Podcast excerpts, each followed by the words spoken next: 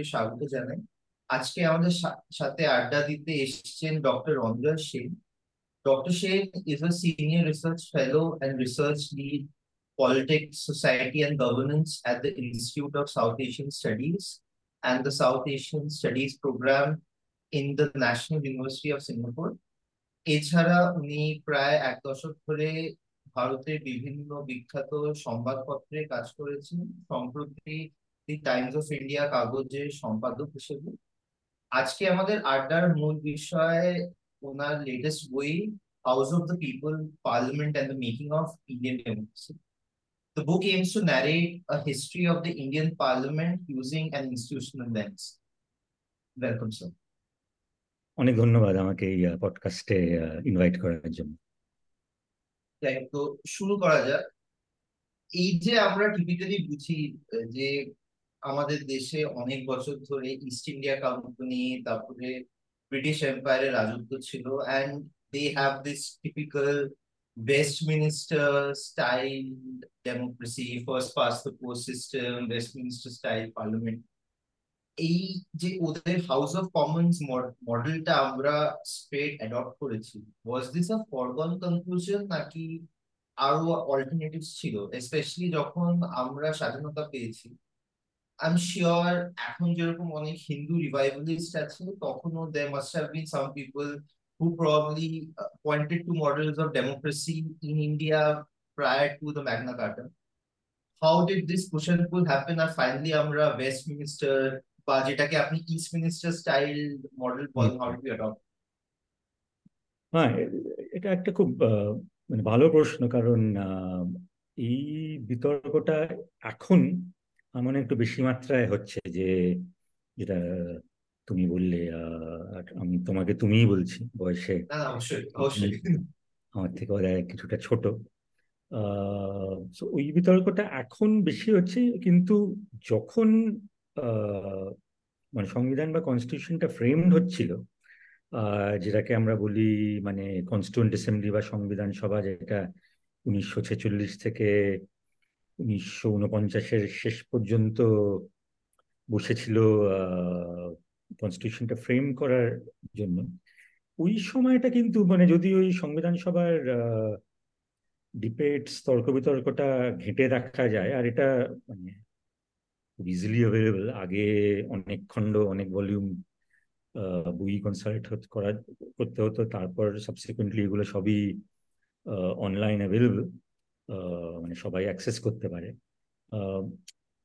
মানে সংবিধান সভায় ইনফ্যাক্ট বলা যেতে পারবে যে ওভারওয়েলমিং মেজরিটি কিন্তু ওয়েস্টমিনিস্টার স্টাইল মানে ওয়েস্টমিনিস্টার সিস্টেমেই বিশ্বাস রেখেছিল আর সেই সিস্টেমটাই অ্যাডপ্ট করতে চেয়েছিল। ইনফ্যাক্ট আমার বইয়ে, আমার বইটা এখানে আছে। আমি একটা মানে প্রত্যেকটা চ্যাপ্টারের শুরুতেই আমি একটা করে সর্ট অফ প্রমিনেন্ট কারোর একটা কোট ইউজ করেছি।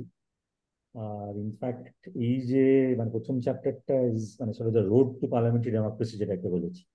আর মূলত কনস্টিটিউন্ট অ্যাসেম্বলি ডিবেটস আর তার আগের ইতিহাসটা মানে ব্রিটিশদের আন্ডারে সেখানে নেহরু একটা কোট আমি ইউজ করেছি যেটা আমি জাস্ট মানে ইংরেজিতেই বলছি মানে whatever system R government we may establish must fit with the of our people and be acceptable to them আর এই সিস্টেম অফ গভর্নমেন্টটা কিন্তু বেশিরভাগ সংবিধান সভা যারা মেম্বার ছিল তারা বেশিরভাগই ওয়েস্টমিনিস্টার সিস্টেমটার পক্ষেই ছিল।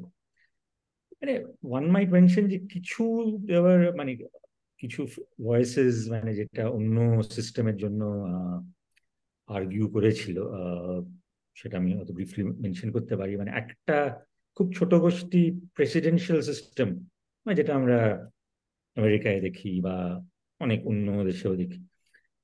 তার মধ্যে স্যার বেনেগল নার্সিং রাও, যে কনস্টিটিউশন অ্যাডভাইজার পদটা যার জন্য হি ওয়াজ মানে বেশ ইম্পর্টেন্ট রোল প্লে করেছে। উনি ইনফ্যাক্ট প্রেসিডেন্সিয়াল সিস্টেমটার কথা তুলেছিলেন।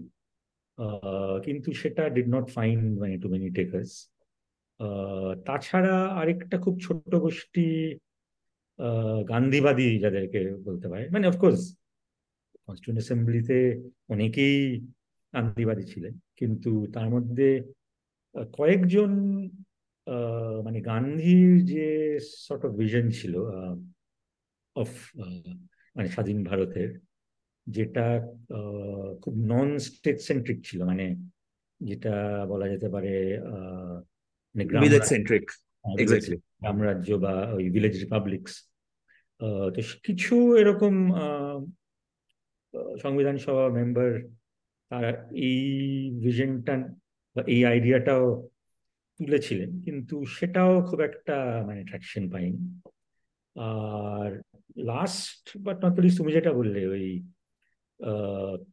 কিছু দেওয়ার ভয়েসেস যারা বা কিছু মেম্বার যারা একটা মানে ওই প্রাচীন ভারতের মানে সিস্টেম বা মানে এক ধরনের মানে যেভাবে মানে শাসন করা হতো বা মানে ওরা ঠিক ডেমোক্রেসি কথাটা হয়তো ইউজ করেন বাট একটা মানে অ্যাটলিস্ট মানে প্রাচীন ভারত থেকে এক্সাম্পলস তুলে বা ওই ওই ধরনের মানে থিঙ্কিং কে ইনস্টিটিউট করে, সেই ধরনের কিছু ভয়েসেস ছিল। ইনফ্যাক্ট সেইটা এখন আমরা অনেক বেশি শুনছি। ইনফ্যাক্ট মানে একটি সংবিধান সভা মেম্বার এরকম একটা মানে স্টেটমেন্ট করেছিল। মানে আই থিঙ্ক ইংরেজিতে আমরা চেয়েছিলাম মানে সীতার বা বিনার সুর, কিন্তু যেটা আসলে পেলাম সেটা হলো একটা ইংলিশ মার্চিং ব্যান্ডের সুর। মানে রেফারেন্স বিং যে আমরা মানে প্রাচীন ভারত বা ট্রেডিশনাল আমরা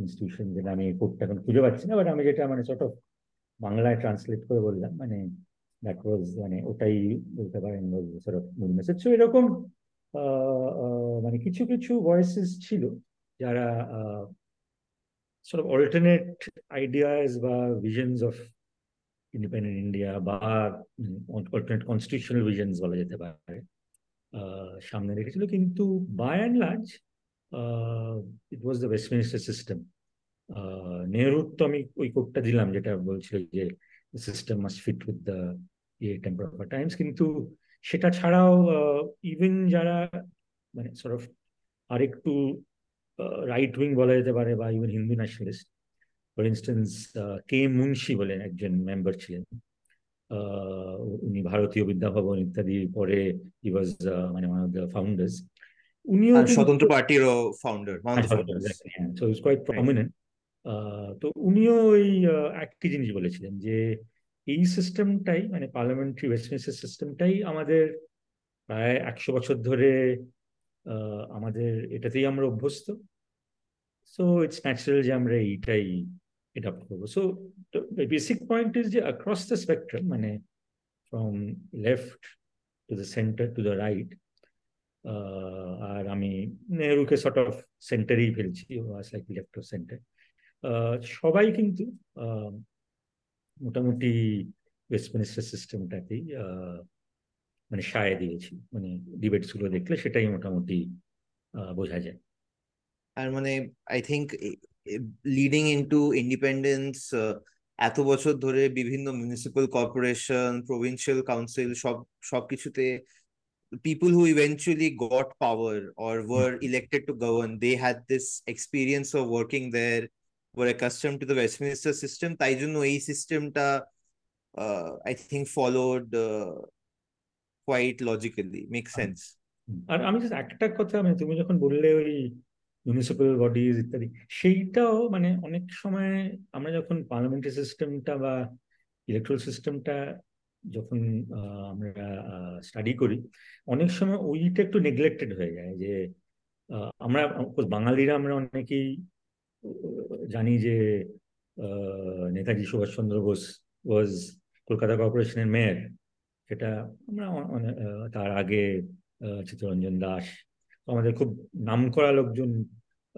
কর্পোরেশনের মেয়র হয়েছে। সো ওই স্তরের যে পলিটিক্স বা ইলেকশন ইত্যাদি, সেটারও যে একটা বেশ লম্বা ইতিহাস আছে, সেটা আমরা অনেক সময় ভুলে যাই। আর সেই পয়েন্টটা আমি আমার বইতে ইনফ্যাক্ট করেছি যে নেহেরু বলুন বা নেহেরু বলো বা পটেল বা এই সুভাষচন্দ্র বোস, এরা সবাই কিন্তু একটা ইংলিশ ফ্রেজ করে কাট দেয় টিথ ইন এই লোকাল লেভেল মিউনিসিপ্যাল পলিটিক্স তারপর ওরা আরও উঁচু স্তরের পলিটিক্সে যোগ দেয়। ইনফ্যাক্ট আমি একটা এক্সাম্পলকে নিয়ে একটু বেশি চর্চা করেছি, সেটা হলো প্রথম লোকসভার যে স্পিকার ছিল যাকে অনেক সময় ফাদার অফ দ্য লোকসভা বলা যায় মাবালঙ্কর তো হ্যাঁ জি মাবালঙ্কর তারও ক্যারিয়ারটা যদি দেখা যায় একেবারে ওই স্তরে স্তরে উনি উঠেছিলেন মানে আহমেদাবাদ মিউনিসিপ্যালিটি যেখানে in fact Sardar Vallabhbhai Patel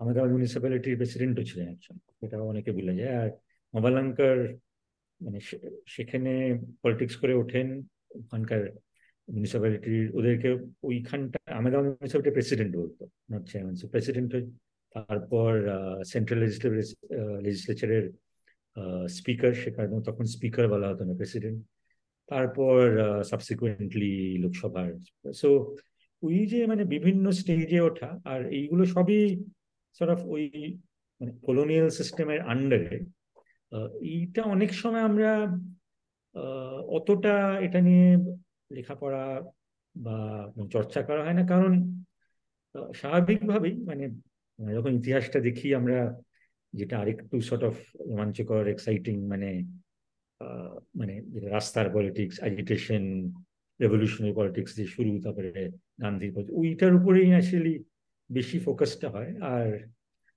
I think অনেকখানি কম ফোকাস এই যেটাকে আমি বলব কনস্টিটিউশনাল বা লেজিসলেটিভ এক্সপেরিমেন্টস মানে অগেন খুবই লিমিটেড লেভেল এটা হতো কারণ ইউনিভার্সাল অ্যাডাল্ট ফ্র্যাঞ্চাইজ তখন ছিল না মানে রেস্ট্রিক্টেড ফ্র্যাঞ্চাইজ এটা হতো কিন্তু এই পলিটিক্স করেই মানে আমার বক্তব্য যে দেশের মানে সবচেয়ে সরফ বড় নেতারা মানে পটেল সুভাষ বোস নেহরু এরা সবাই এই পলিটিক্স করে উঠেছিল। Gandhi is an exception Gandhi কখনো এই ধরনের সরফ ফর্মাল পলিটিক্সে ভারতবর্ষ অন্তত কখনো যোগ দেয়নি। পার্লামেন্টের মানে প্রথম দিককার পার্লামেন্ট নিয়ে একটা প্রশ্ন ছিল আমার। আমাদের ডিসকাশনে রাইট উইং বা হিন্দু ন্যাশনালিস্টের কথা তাদের কথা বললেন যেমন তো প্রথম দিককার পার্লামেন্টে বাংলা থেকে এরকম হিন্দু ন্যাশনালিস্ট যারা ছিলেন যেমন ধরুন শ্যামা প্রসাদ মুখার্জি তাদের কন্ট্রিবিউশন কীরকম ছিল? আর সেই সঙ্গে তাদের যে মানে কাউন্টার ফেলিং ফোর্স যারা ছিল যেমন কমিউনিস্টরা তারাও বাংলা থেকে একটা সিগনিফিকেন্ট পোর্শন অফ পার্লামেন্টারিয়ান্স তখন তখন কমিউনিস্ট ছিলেন যেমন হিরেন মুখার্জি। তাদেরই বা ওই কাউন্টার ফেলিং ফোর্সটা কীরকম ছিল? না এটা খুবই ভালো প্রশ্ন। ইনফ্যাক্ট পার্লামেন্টের আবার আগে যদি আবার ওই সংবিধান সভায় ফেরত যাই ইনফ্যাক্ট কংগ্রেসের তো একটা ওভারওয়েলমিং মেজরিটি ছিল যেটা আমরা সবাই জানি। কিন্তু মানে যেটা অনেকে হয়তো জানেন না বা এটা আজকাল একটু মানে এই ইতিহাসটাকে অত প্রমিনেন্স দেওয়া হয় না মানে কারেন্ট ক্লাইমেট হলো যে কংগ্রেস এবং মানে নেহরু প্যাটেল এরাই এই পলিসিটা ফলো করেছে যে ওরা চেয়েছিল যদিও কংগ্রেসের একটা ডমিনেন্স কিন্তু যাতে অন্য ভয়েসেস মানে নন কংগ্রেস ভয়েসেসও সংবিধান সভায় থাকে টু মেক ইট মানে আর একটু রিপ্রেজেন্টেটিভ সেই চেষ্টাটা কিন্তু ওরা যথেষ্টই করেছিলেন। সো ফর ইনস্টেন্স এই শ্যামাপ্রসাদ মুখার্জির কথা তুমি তুললে শ্যামাপ্রসাদ মুখার্জি কিন্তু ওই কনস্টিটিউন্ট অ্যাসেম্বলির আগে যে ইলেকশনের ভিত্তিতে সংবিধান সভাটা গঠন করা হয়েছিল, শ্যামাপ্রসাদ মুখার্জি কিন্তু সেই ইলেকশনে সিট জেতেন সো ইনফ্যাক্ট কংগ্রেসই শ্যামাপ্রসাদ মুখার্জিকে নমিনেট করেছে সংবিধান সভায়। আর সেটা নিয়ে আমার একটা ছোট সেকশনও আছে ওই প্রথম চ্যাপ্টারে যে সেটা নিয়ে যথেষ্ট মানে পশ্চিম মানে তখন তো পশ্চিমবাংলা মানে বাংলা কংগ্রেসের অবজেকশন ছিল। ইনফ্যাক্ট ইনক্লুডিং বিধানচন্দ্র রায় যে আমাদের পরে চিফ মিনিস্টার হলেন ওনার আর পটেল আর নেহরুর মধ্যে প্রচুর রাজেন্দ্র প্রসাদ, আমাদের প্রথম রাষ্ট্রপতি, ওদের মধ্যে প্রচুর চিঠি তর্ক বিতর্ক চলেছিল যে শ্যামাপ্রসাদ মুখার্জিকে জায়গা দেওয়া উচিত কিনা। আর বিধান রায়ের বক্তব্য ছিল, আর সেটা আমি কোটও করেছি, ওই চিঠিগুলো অ্যাভেলেবল ওনার বক্তব্য ছিল যে যে পার্টির সাথে শ্যামাপ্রসাদ মুখার্জি মানে অ্যাসোসিয়েটেড মানে সেটা he was meaning the Hindu Mahasabha আর বিধান রায়ের বক্তব্য ছিল যে Hindu Mahasabha was one of the parties যারা গান্ধীর অ্যাসাসিনেশনে ইনভলভ ছিল। সেই পার্টির লোককে কি সংবিধান সভায় জায়গা দেওয়া উচিত? এরকম একটা আর্গুমেন্ট কিন্তু নেহরু প্যাটেল রাজেন্দ্র প্রসাদ এদের বক্তব্য ছিল যে না, শ্যামাপ্রসাদ মুখার্জি এমিনেন্টলি কোয়ালিফাইড ওনার মতো লোককে সংবিধান সভায় দরকার ছিল। সো ওনাকে জায়গা দেওয়া সিমিলারলি কমিউনিস্টদের মধ্যেও কিন্তু খুব একটা বেশি কেউ সংবিধান সভায় ছিল। আমি একজনের এক্সাম্পল দিয়েছি, সোমনাথ লাহিড়ি। তিনি ইনফ্যাক্ট প্রথম দিকে ছিলেন, কিন্তু সাবসিকুয়েন্টলি ওনার যে সিটটা মানে ওই পার্টিশনের পর সেটা, ওই সিটটা মানে ইস্ট বেঙ্গলে হ্যাঁ সোমনাথ রায় লস্ট সিট কিন্তু উনি বেশ করে ইন্টারেস্টিং ইন্টারভেনশন করেছিলেন। তার মধ্যে একটা আমি কোট করেছি মানে ইংরেজিতেই বলছি যে ওনার একটা পয়েন্ট ছিল যে the constitution is being frame from constables point of view মানে সো ওনার বক্তব্য ছিল যে এটা বড্ড বেশি স্টেট সেন্ট্রিক আর স্টেটকে বড্ড বেশি এমার্জেন্সি পুলিশ পাওয়ার দেওয়া হচ্ছে। ইনফ্যাক্ট সেটা কিন্তু খুব ভ্যালিড একটা অবজেকশন ছিল, কিন্তু ওই প্রভিশনসগুলোর জন্যই আমরা সেভেন্টি ফাইভ থেকে মানে পঁচাত্তর থেকে সাতাত্তর, উনিশশো পঁচাত্তর থেকে সাতাত্তর এমার্জেন্সির যেটা দেখলাম, সেই প্রভিশনসগুলো কিন্তু কনস্টিটিউশনে ঢোকানো হয়েছিল আমাদের সংবিধান সভাতেই মানে চয়েস ওটা না আর এখনও আমরা অনেক কিছু যেগুলো বেশ ড্রাকোনিয়ান কিছু মানে লস বলুন বা বলো বা মানে ওই মানে নীতি বলো। ওইগুলো কিন্তু মানে মানে সংবিধান সভায় দেব কঠিন তো মানে সোমনাথ রায়ের একটা বক্তব্য মানে ওয়াজ আ পয়েন্ট টু ইট তো কিছু ইউজফুল ইন্টারভেনশন হয়েছিল। বাট মানে গল্পটাকে আর একটু এগিয়ে এনে তুমি যে মানে প্রশ্নটা করছিলে যে প্রথম পার্লামেন্ট ওখানে কিন্তু কমিউনিস্টদেরই মানে দেওয়ার দ্য মেইন অপোজিশন মানে কমিউনিস্ট বলতে যদি মানে লেফটিস্টদের ধরি মানে কমিউনিস্ট পার্টি অফ ইন্ডিয়া তখন তো আনডিভাইডেড ছিল। ওদের স্প্লিটটা হয়নি, ভাঙনটা হয়নি। আর তাছাড়া সোশ্যালিস্ট পার্টিস ছিল। আর ওই ব্লকটা নিলে ওরাই কিন্তু ছিল সবচেয়ে মানে বড় সংখ্যায় অপোজিশন হিন্দু ন্যাশনালিস্ট ইয়েদের কিন্তু সিটের সংখ্যা খুবই কম ছিল। শ্যামাপ্রসাদ মুখার্জি ইলেকশন জিতেছিলেন।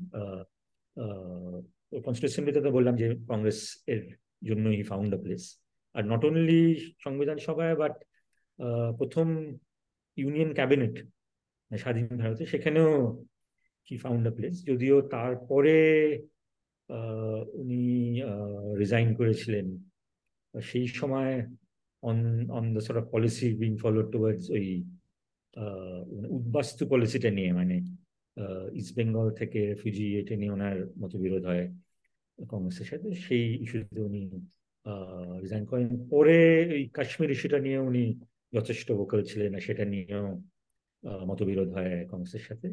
সো ওই প্রথম দুটো মানে সর্ট অফ লোকসভায় বলা যেতে পারে, যদিও কংগ্রেসের একটা প্রচণ্ড ডমিনেন্স ছিল। কিন্তু ওই কমিউনিস্ট আর কিছুটা টু লেসার এক্সটেন্ট আমি বলব যে মানে হিন্দু ন্যাশনালিস্ট ফোর্সেস তাদেরও ডিবেটস ইত্যাদিতে পার্টিসিপেশন ছিল। ইনফ্যাক্ট কমিটি ফমিটি যখন গঠন করা হতো, তাতে কিছু কিছু আমি এক্সাম্পলও দিয়েছি যেখানে মানে সাংঘাতিক মানে স্টেলার কমিটিস ফর্ম হতো। মানে যেখানে একদিকে শ্যামাপ্রসাদ মুখার্জি আছেন, একদিকে মৌলানা আজাদ মানে এরকম সব মানে বিখ্যাত লোকজন। ইনফ্যাক্ট সেই সময় আরেকজন বিখ্যাত হিন্দু ন্যাশনালিস্ট মানে তখন তো জনসংঘ ফর্মড হয়ে গেছে মানে যেটা বিজেপির প্রিডিসেসর এনসি চ্যাটার্জি ইনি আমাদের পরে সিপিএম সোমনাথ চ্যাটার্জি বাবা, সে একটু আনইউজুয়াল যে এনসি চ্যাটার্জি হিন্দু ন্যাশনালিস্ট জনসংঘের মেম্বার ছিলেন ইলেক্টেড মেম্বার আর ওনার ছেলে সোমনাথ চ্যাটার্জিকে আমরা সবাই ফ্যামিলিয়ার বহু বছর উনি সিপিএম এর সংসদে ইলেক্টেড হয়েছিলেন, তারপরে তো উনি সাবসিকুয়েন্ট স্পিকার হয়েছিলেন। সো ওরকম বেশ মানে নাম করা মেম্বার্স ইলেক্টেড রিপ্রেজেন্টেটিভ ছিল ফ্রম এই কমিউনিস্ট এতে আর হিন্দু ন্যাশনালিস্ট তার মধ্যে ইনফ্যাক্ট অটল বিহারী বাজপেয়ীও মানে লিট ফিফটিস থেকে here of course long innings মানে উনি প্রত্যেকবার লোকসভা ইলেক্টেড হয়নি একটা দুটো রাজ্যসভা স্টিমসে ছিল বাট ওনার মানে parliamentary state was very long সেটা নিয়ে আমি মানে পরে অপরচুনিটি বলে সেটা নিয়ে ডিসকাস করতে পারি যে সেই জন্য বাজপেয়ীর sort of views idea was quite different from Narendra Modi মানে partly one of the reasons was যে ওনার ভেরি লং পার্লামেন্টারি এক্সপিরিয়েন্স তো সেটার জন্য উনি মানে ইন্ডিয়ার গণতন্ত্রকে একটু অন্যভাবে দেখতেন আর পার্লামেন্টকে অন্যভাবে দেখতেন, সেটা আমরা পরে চাইলে ডিসকাস করতে পারি। আর ফাইনালি তুমি হিরেন মুখার্জির Hiren Mukherjee was absolutely one of outstanding parliamentarians ওই সময়কার। আর লোকে বলে মানে যে নেহরু নিজে বলেনি বাট এটা আমি সোমনাথ চ্যাটার্জির একটা লেখা অন হিরেন মুখার্জি। তার উপর এটা বলার আগে একটু বলা উচিত যে হিরেন মুখার্জি মানে অরিজিনালি আনডিভাইডেড কমিউনিস্ট পার্টি ছিলেন। তারপরে ওদের আর্লি সিক্সটি স্প্লিট হয়ে যাওয়ার পর উনি সিপিআই এর দিকে ছিলেন। He was successively elected till sort of the mid to late 70s north Kolkata থেকে। খুবই এরুডাইট ছিলেন মানে বিলেতে পড়াশোনা করা খুব ভালো ভাষণ দিতেন। আর সোমনাথ চ্যাটার্জি যে লেখাটার কথা বলছেন সেটা একটা লেখাতে as a tribute to Hiren babu সেখানে লেখা যে, হিরেনবাবু যখন পার্লামেন্টে কথা বলতে নেহরু নাকি যদি দিল্লিতে সেই সময় থাক, যা কাজ ছিল ফেললে নেহরু নাকি মানে সংসদ ভবনে এসে হাজির হতেন ইয়েকে হিরেন হিরেন মুখার্জি বা হিরেন বাবুকে শোনার জন্য। সো এইরকম একটা হিরেন মুখার্জির অরা ছিল। সে মানে নেহেরুর মতো লোক মানে did not pass up the opportunity Hiren মুখার্জিকে তো ওনার অনেক বিভিন্ন ডাইভার্স ইস্যুসে ওনার কন্ট্রিবিউশন আছে, ওনার স্পিচগুলো পড়া যায় সো ইন দ্যাট সেন্স মানে মোদ্দা কথাটা হলো যে অপোজিশন খুব স্মল ছিল বাট মানে আমি যেটা, যে পয়েন্টটা মেকি কোয়াইট ভোকাল মানে ওরা মানে অনেকভাবেই কন্ট্রিবিউট করতো। আরেকজনের নামও হয়তো আমার বলিনি, এখন বলে দেওয়া উচিত ভুলে যাওয়ার আগে। হলো জেবি কৃপলানি যাকে আচার্য কৃপলানি বলা হয়, যে যিনি মানে ইন্ডিপেন্ডেন্সের আগে, স্বাধীনতার আগে কংগ্রেসেরই সদস্য ছিলেন। কংগ্রেসের একবারে বেশি প্রেসিডেন্ট হয়েছিলেন কিন্তু ইন্ডিপেন্ডেন্সের পর উনি আলাদা রাস্তা নেন। উনি সোশ্যালিস্ট পার্টিগুলোর রাইট যুক্ত ছিলেন। He was also very vocal in fact যদিও নেহের নেহরুর বলতে পারেন কমরেডি নামস ছিলেন স্বাধীনতার আগে হি ওয়াজ দ্য ওয়ান যে প্রথম নো কনফিডেন্স মোশন আনেন against the first no confidence motion in Indian Parliament uh, in 1963 তখনও নেহরু বেঁচে আনা হয়েছিল কিন্তু মানে কৃপালানি এনেছিলেন। সো মানে যে পয়েন্টটা আমার বলার চেষ্টা করছি যদিও কৃপালানি কংগ্রেসের আগের সদস্য ছিলেন নেহরুর যথেষ্ট মানে এক সময় কাছের লোক ছিল কিন্তু উনিশশো তেষট্টিতে এটা ওই চায়নার সাথে যুদ্ধের ওই পরিপ্রেক্ষিতে উনি he was the first bring on confusion so ওই অপোজিশন ছোট ছিল কিন্তু যথেষ্ট ভোকাল ছিল ওই ফেজে ইনফ্যাক্ট যদি কেউ ফার্স্ট অ্যামেন্ডমেন্টের সময় পার্লামেন্টের ডিবেট গুলো পড়ে বা শুনে শোনে তো কম রাদার পড়ে দে it's very weird but Shyama Prasad Mukherjee comes across as a liberal while Nehru comes across as somewhat fastidious. It's not very uh, easily imaginable in today's scenario, but that's what it comes across. আপনার বইয়ে একটা কোটে আসে the effective number of parties ENP which is a metric to capture the number of parties that matter climbed to a high of 6.5 in 2004 compared to 1.9 in 1962 before declining to 3 in 2019 তো হুম। এই যে আমরা একটা multi party system এ ছিলাম from 1989 mandal politics all hmm. the way to the UPA years till 2014 when you ultimately had again after Rajiv Gandhi's victory one party clinching a slight majority in the parliament hmm. পার্লামেন্টের ডেলিবারেশনগুলো কীভাবে change হয় একটা typical single party hegemony রিজিমে। Versus একটা multi party coalition রিজিমে যদি একটু মানে এটা খুব ইন্টারেস্টিং প্রশ্ন হ্যাঁ মানে একটাই হলো যে ওই মানে প্রচুর পার্টি হয়ে যাওয়ার ধরুন যেটাকে বলা যেতে পারে একটা ফ্র্যাগমেন্টেশন অফ দ্য পলিটি তো হয়েই গেছে। সো আর সেইটা সব লেট সিক্সটিস থেকে মানে মানে মিড টু লেট সিক্সটিস পর্যন্ত কংগ্রেসেরই প্রাধান্য ছিল।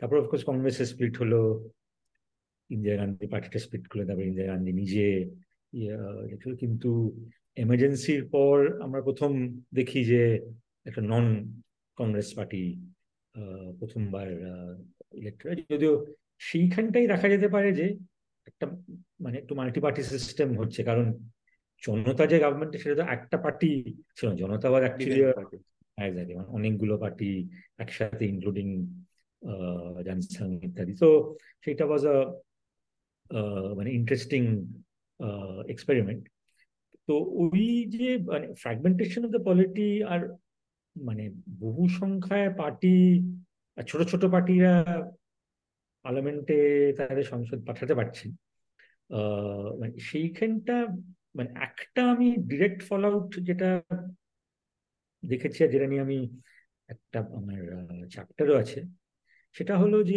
মানে পার্লামেন্টারি কাজটায় অনেক বেশি বিরোধ বলুন বা যেটাকে ইংরেজিতে বলে ডিস্ট্রাপশনস বা মানে কি বলা বাধা বিপত্তির পলিটিক্স মানে কাজ যেটাকে মানে চলতি বাংলায় বলা যায় বাঞ্চাল হয়ে যাওয়া।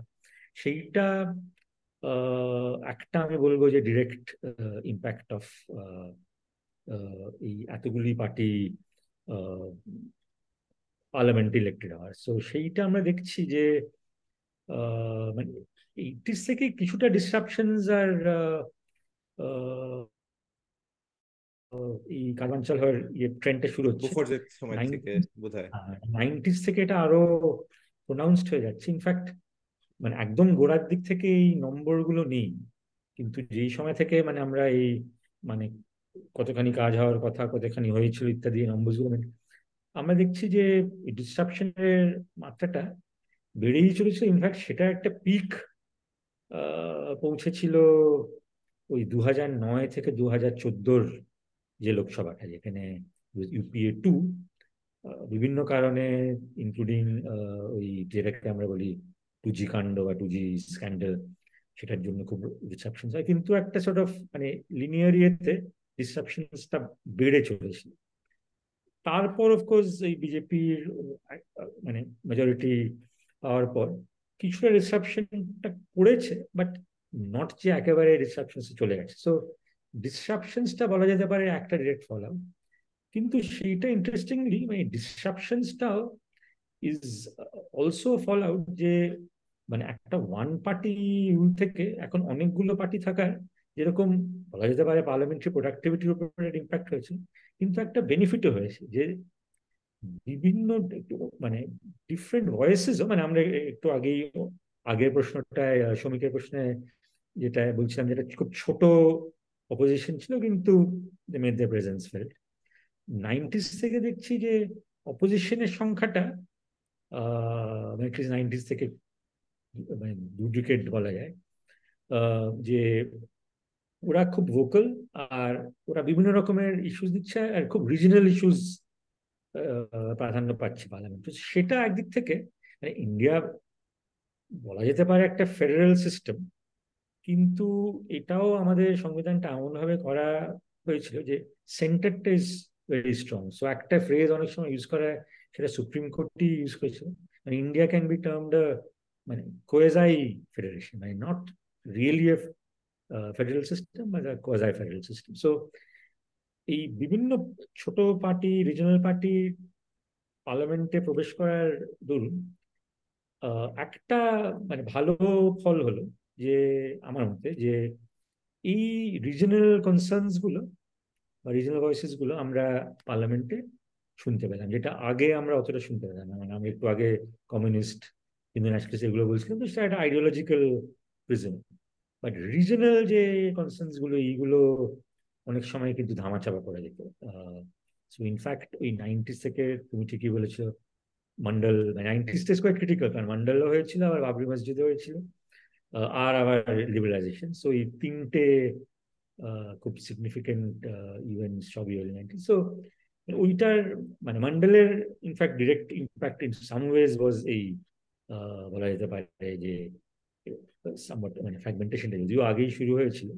আর বহু সংখ্যায় ওবিসি আদার ব্যাকওয়ার্ড ক্লাসেস এর রিপ্রেজেন্টেটিভরা ইনফ্যাক্ট পার্লামেন্টে জায়গা পেলেও ইনফ্যাক্ট বেশ মানে কম সংখ্যা থেকে সেটা বেড়ে গিয়ে প্রায় টোয়েন্টি ফাইভ পার্সেন্ট মানে কোয়ার্টার অফ পার্লামেন্টে ওটা পৌঁছেছে। এখন মোটামুটি ওরকম জায়গায় ওটা দাঁড়িয়ে আছে। সো আই উড সে যে হ্যাঁ মানে একটা, একদিক থেকে বলা যেতে পারে ভালো দিকও আছে। আর আরেকটা আমি বলব না যে খারাপ দিক বাট একটা বলা যেতে পারে লিস্ট মানে somewhat of negative fall out হলো যে এই- ডিস্ট্রাকশনস এর পলিটিক্সটা মানে যেটা নিয়ে আমি মানে কিছুটা ওই বইয়ে চর্চাও করেছি আচ্ছা পার্লামেন্টে এই রিপ্রেজেন্টেশন কতটা গুরুত্বপূর্ণ যেমন আমরা মন্ডল কমিশন নিয়ে পড়লাম কাস্ট। রিপ্রেজেন্টেশন নিয়ে বললাম রিসেন্টলি মহিলাদের সংরক্ষণ বিল হুম হুম হুম আর।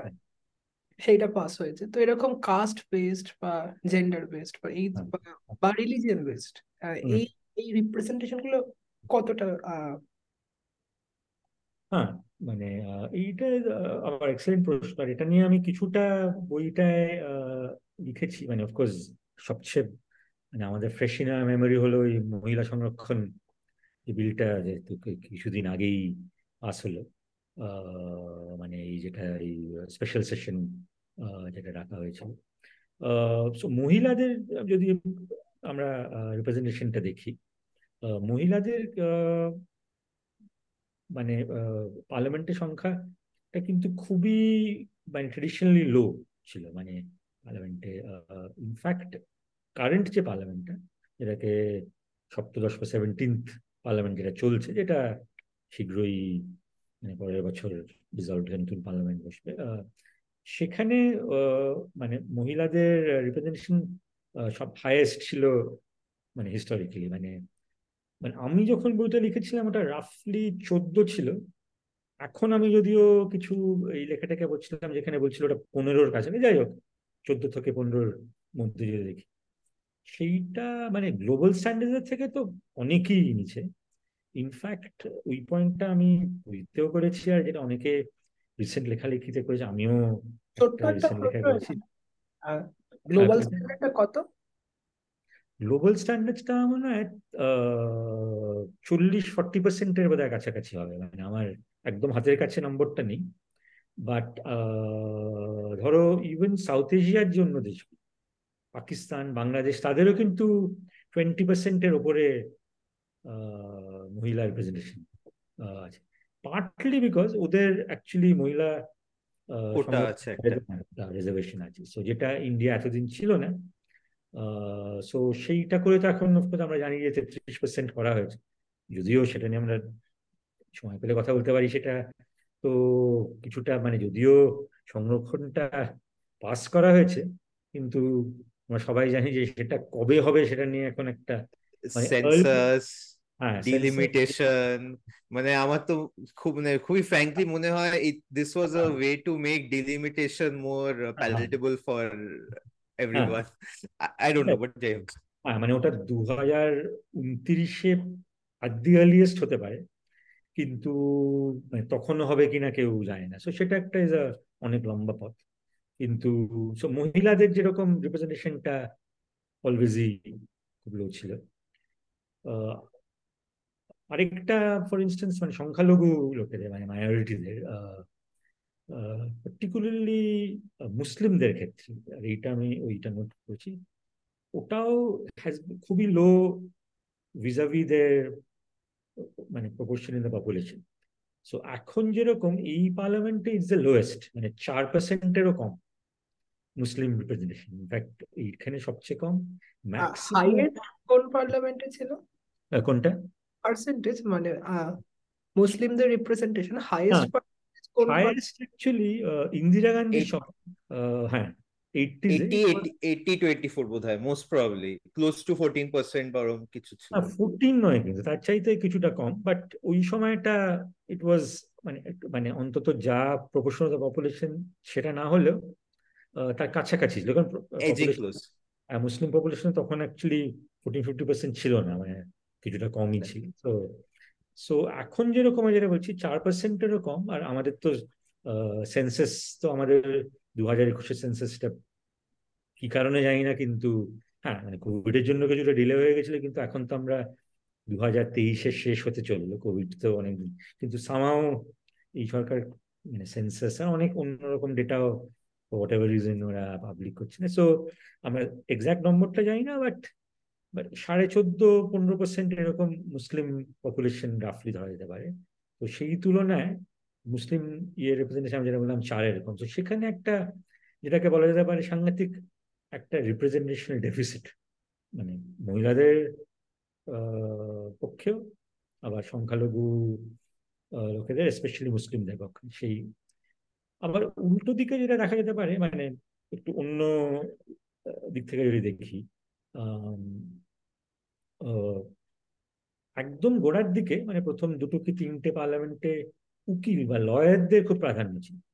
ইনফ্যাক্ট ওয়ান থার্ড মানে এক তৃতীয়াংশ of the parliament was lawyers আর মানে সব নাম করা লোকই আমরা যাদের অনেকেরই কথা বলতে পারি নেহরু আহ, সবাই মানে গান্ধী ছিলেন ইয়েতে পার্লামেন্টে ছিলেন না কিন্তু গান্ধী সবাই লয়ার ছিল। সো লয়াররা স্বাভাবিকভাবে উকিলরা ওই স্বাধীনতা সংগ্রামে প্রমিনেন্ট রোল প্লে করেছে। সো প্রথম দু তিনটে পার্লামেন্টে উকিলদের প্রাধান্য ছিল। এখন সেইটা অনেক নেমে গেছে। মানে বোধহয় আমি মানে নম্বর নম্বরগুলো আমি কোট করেছি। এটা বোধহয় আহ, আহ, প্রায় মানে এখন পাঁচ পার্সেন্টেরও পাঁচ পার্সেন্টেরও কম। মানে এই লেভেলে ইয়েটা উকিলদের সংখ্যা কমে গেছে। আর উল্টো দিকে মানে খুব বেশি রকম ব্যবসাদার বা যারা মানে বিজনেস বিজনেসম্যান ভাবে নিজেদের সেলফ আইডেন্টিফাই তাদের সংখ্যা খুব খুব বেশি রকম বেড়ে গেছে। সো মানে আমি নম্বরগুলো এক্স্যাক্টলি মনে পড়ছে না বাট হ্যাঁ আমি এখানটাই আমি দেখছি যেরকম আমি উকিলদের কথা বলছিলাম মানে ঠিকই বলেছি মানে প্রথম দিকে ওটা প্রায় ওয়ান থার্ড ছিল এখন নেবে চারেরও কম হয়ে গেছে। থ্রি পয়েন্ট ফাইভ পার্সেন্ট এই আগের মানে কারেন্ট লোকসভায়। আহ, আমি যেটা বলছিলাম যে ব্যবসাদারদের সংখ্যাটা খুব বেশি রকম ভাবে বেড়ে গেছে। প্রবাবলি আমি বলব around twenty percent fifth of parliament হলো ব্যবসাদার এটার একটা কিন্তু মানে ইন্টারেস্টিং একটা মানে একটা কারণও আছে। আর সে কারণটা হলো মানে সেটা ফেলি অবভিয়াসলি হয়তো যে ইলেকশন কন্টেস্ট করার খরচাটা এত বেশি, এত বেড়ে গেছে, যদিও একটা সিলিং বা ক্যাপ আছে ইলেকশন কমিশন যেটা বসিয়েছে যে একটা ক্যান্ডিডেট কত খরচা করতে পারে। কিন্তু এটা সবাই জানে যে এটা কেউ মানে না মানে এই- ক্যাপটা ইনফ্যাক্ট যত এমপি বা ইভেন এমএলএদের সাথে আমি কথা বলেছি, তারা ইনফর্মালি সবাই বলে যে এটা ইম্পসিবল ওই ইয়েতে ক্যাপটা মেনে ইলেকশন জেতা। আর ইনফ্যাক্ট অটল বিহারী বাজপেয়ী এটা একটা ইন্টারেস্টিং কথা বলেছেন এটা বোধ হয় দু হাজার দু হাজার এক সালে একটা ইন্টারভিউতে বোধ হয় যে প্রত্যেকটা sort of elected representative MP হোক এমএলএ হোক বা ইউএন লোয়ার লেভেলে মানে ওরা ওদের মানে রিপ্রেজেন্টেটিভ মানে লেজিসলেটিভ ক্যারিয়ারটা শুরু করে একটা মিথ্যে কথা দিয়ে। মিথ্যে কথা দিয়ে এক্স্যাক্টলি কথাটা হলো যে ওরা কত খরচা করেছে। মানে এটা মানে প্রায় ওপেনলি সবাই বলছে যে ওই সবাই বেশি খরচা সো এই যে খরচাটা মানে এত বেড়ে গেছে আর ওই ক্যাপটা কেউ মানে না, সেই কারণে আমরা ইনক্রিজিংলি দেখছি যে ব্যবসাদার যাদের ইন্ডিপেন্ডেন্ট সোর্স অফ ইনকাম আছে, তারা এই পলিটিক্সে নামছে, তাদেরকে টিকিট দেওয়া হচ্ছে তো সেইটা ইজ আ মানে ইনফ্যাক্ট শুধু ভারতবর্ষে না ইনফ্যাক্ট আমি কয়েকটা অন্য দেশের কম্প্যারিজনও করেছি মানে অ্যাডভান্স যেগুলোকে অ্যাডভান্স ডেমোক্রেসি বলা যায়। ওয়েস্টমিনস্টার সিস্টেম অস্ট্রেলিয়া বলো বা ইউকে বলো, সেখানেও বেশ মানে একই লেভেলে প্রায় twenty twenty five percent elected representative মানে হাউস অফ কমন্স হোক বা অস্ট্রেলিয়ান পার্লামেন্ট এরা কিন্তু ব্যবসাদার। আর ওখানেও বলা যেতে পারে ওই একই কারণে, সব জায়গায় ইলেকশনের খরচাটা বেড়েছে। ইনফ্যাক্ট আমি বাংলাদেশের, আমি মানে সাউথ এশিয়ার কয়েকটা নম্বর দেখছিলাম, বাংলাদেশে ফিফটি পার্সেন্ট মানে মানে পার্লামেন্ট মানে ব্যবসাদার মানে সো মানে ইটস খুবই স্কিউড এটাকে ইনফ্যাক্ট একটা পলিটিক্যাল সায়েন্টিস্ট সেটা বলেছে অলিগার্কিক টেন্ডেন্সি মানে মানে কিছু লোকের হাতে মানে ক্ষমতা। সো এইটা গণতন্ত্রের পক্ষে ইনফ্যাক্ট আর্গুমেন্টলি খুবই ডেঞ্জারাস যে, যেখানে কন্টেস্ট হয়তো সবাই করতে পারে। কিন্তু জেতারটা অনেকখানি ডিপেন্ডেন্ট অন কার কাছে কত পয়সা। So it's an uneven playing field যেটা যে কোনো ডেমোক্রেসি বা গণতন্ত্রের পক্ষে একেবারেই ভালো না ইনফ্যাক্ট কিছু দেশ, খুবই কম সংখ্যার দেশ পার্টিকুলারলি স্ক্যান্ডিনেভিয়ান দেশ, যাদের পয়সাও আছে বেশি, যারা এইসব ব্যাপারে অ্যাডভান্স প্রোগ্রেসিভ তারা ওই স্টেট ফান্ডিং করে।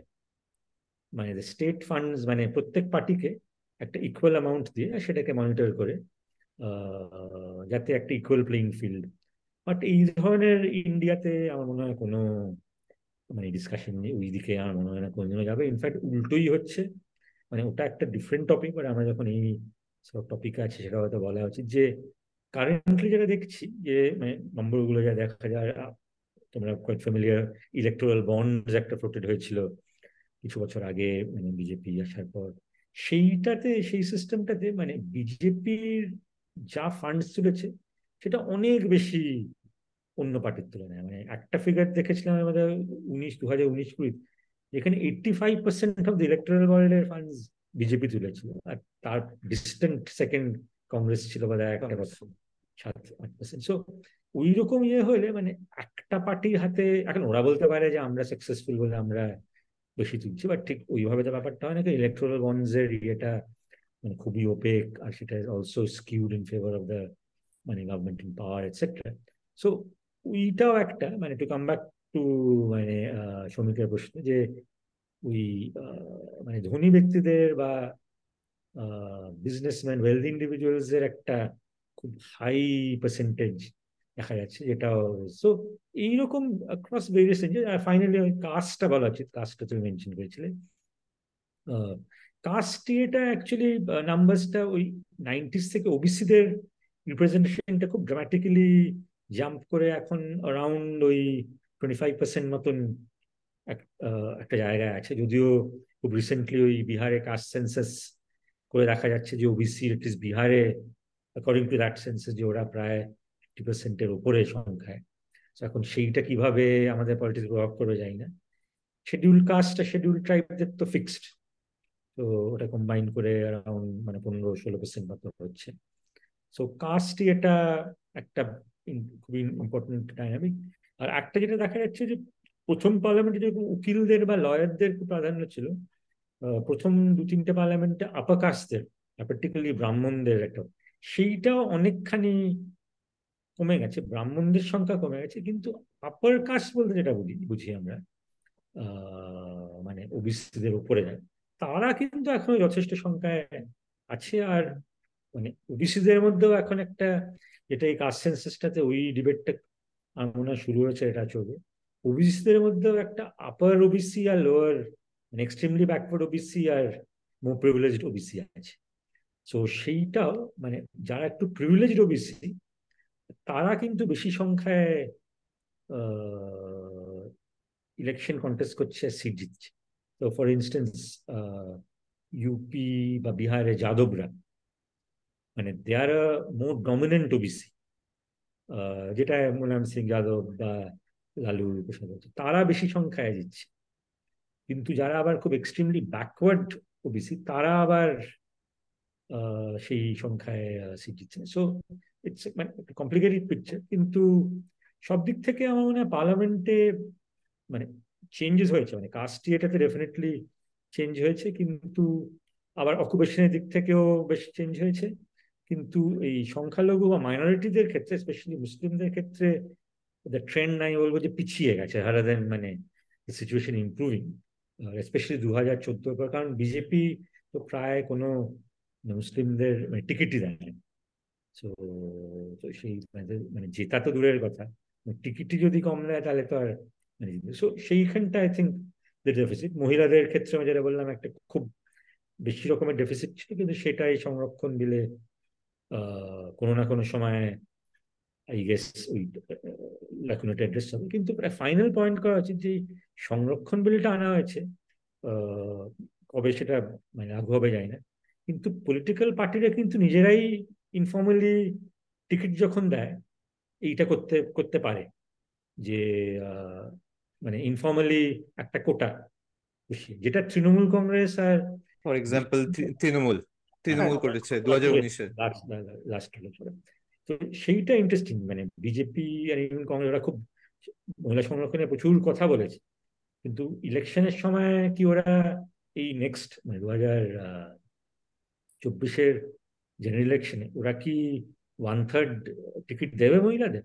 না ওরা অপেক্ষা করে থাকবে যখন মানে এই ইভেনচুয়ালি কনস্টিটিউশন অ্যামেন্ডমেন্ট লাগু হবে সো এইটাও ইন্টারেস্টিং মানে ওরা কত কমিটেড পলিটিক্যাল পার্টিগুলো সেটাও একটা দেখবার বিষয় মানে স্পেশালি মহিলাদের দিক থেকে। আমরা যে হ্যাঁ বলো দাদা বল। আমরা যে এখন টিপিক্যাল পার্লামেন্টে প্রসিডিংস দেখি মনে হয় একটা কুস্তি রাখারা যেখানে সবাই কিছু শর্ট বাইটস দিচ্ছে জাস্ট ফর ইনস্টাগ্রাম রিলস বা টুইটারের ফিডে রিলস এটসেট্রা এটসেট্রা এটার সাথে যদি আমরা কন্ট্রাস্ট করি এই বিভিন্ন যেগুলো পার্লামেন্টে standing committee special committees finance কমিটিগুলো যেগুলোর প্রসিডিংগুলো লাইভ টেলিকাস্ট হয় না জাস্ট নিউজ পেপারে ফুটনোটসে কিছু ছোট ছোট রিপোর্ট থাকে। I think most of the work gets done there and ওখানে টু সাম এক্সটেন্ট একটা বাইপার্টিসন কনসেন্সাস হয় ওয়ার অলদো আপনার ধরেন ফরেন অ্যাফেয়ার্স কমিটিতে representation is proportional to strength. কিন্তু someone like a Shashi Tharoor can still be made the head because he has rich experience and relevant experience. তো আপনি যদি এই পার্লামেন্টে কমিটির এই ট্রেডিশন নিয়ে কিছু বলেন ওভার দ্য ইয়ার্স না, এটা is a very valid point আমরা পার্লামেন্টকে বেশিরভাগ সময় জাজ করি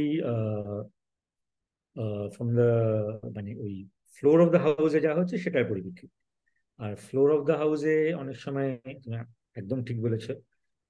একটা আখাড়ার মতনই মানে যেটা আমি বলছিলাম যে মানে প্রসিডিং বানচাল হয়ে যাওয়াটা হ্যাজ বিকাম দ্য নর্ম মানে rather than the exception so সেইটা আমি বলছিলাম, সেটা partly a fall out of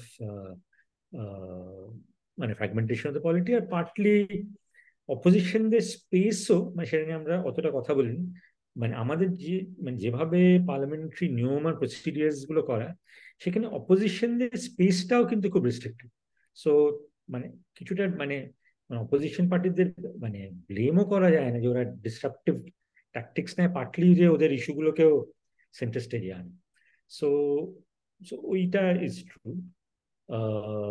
কিন্তু মানে ওয়ে ফ্রম দ্য ফ্লোর মানে হাউসের ফ্লোর থেকে কমিটিগুলো ভালো কাজ করেছে আর আমি একটা চ্যাপ্টার আমার আছেও কমিটি সিস্টেমটা ইনফ্যাক্ট কিছু কমিটি খুবই পুরনো। ইনফ্যাক্ট কলোনিয়াল এরাতে মানে যেগুলোকে ওই ফিনান্সিয়াল কমিটি বলে। ইনফ্যাক্ট পাবলিক অ্যাকাউন্টস কমিটিটা খুবই পুরনো। এরকম তিনটে আছে এস্টিমেটস পাবলিক অ্যাকাউন্টস আর পাবলিক আন্ডারটেকিংস তিনটে। সেটা ছাড়া ইনফ্যাক্ট ওই আমি আর্লি নাইনটিন নাইনটিজের কথা বলছিলাম যে, তিনটে খুব বড় ঘটনা ঘটেছিল, মন্ডল বাবরি মসজিদ আর লিবারেশন ইনফ্যাক্ট আর্লি নাইনটিজে আরেকটা ঘটনা ঘটেছিল যেটা মানে পাবলিকে অতটা মানে ওটাকে মনে রাখে হলো যে কমিউনিটি সিস্টেমটা খুব বেশি মানে বড়ভাবে এক্সপ্যান্ডেড হয়েছিল। ইনফ্যাক্ট এটা নরসিমা রাওয়ের আন্ডারে ওটার বিভিন্ন কারণ ছিল। মানে ইনফ্যাক্ট একটা কারণ অনেকে বলে যে নরসিমা রায়ের সম্বন্ধে তো কলিশন মানে ওই নরসিমা রায়ের সময় একটা কলিশন গভর্নমেন্ট ছিল। আর অনেকেই মন্ত্রী ইত্যাদি হতে পারছিল তাদেরকে শান্ত রাখার জন্য ওই মানে বিভিন্ন পার্লামেন্ট কমিটি সিস্টেমটা এক্সপ্যান্ড হয়েছিল আর ওদেরকে বিভিন্ন পার্লামেন্টারি কমিটির চেয়ার হেড হিসেবে অ্যাপয়েন্ট করে কিছুটা মানে একটা প্রেস্টিজও দেওয়া হচ্ছিল ইত্যাদি। যাই হোক, কারণটা যাই হোক না কেন, ওই সময় থেকেই এক্সপ্যানশনটা হয়।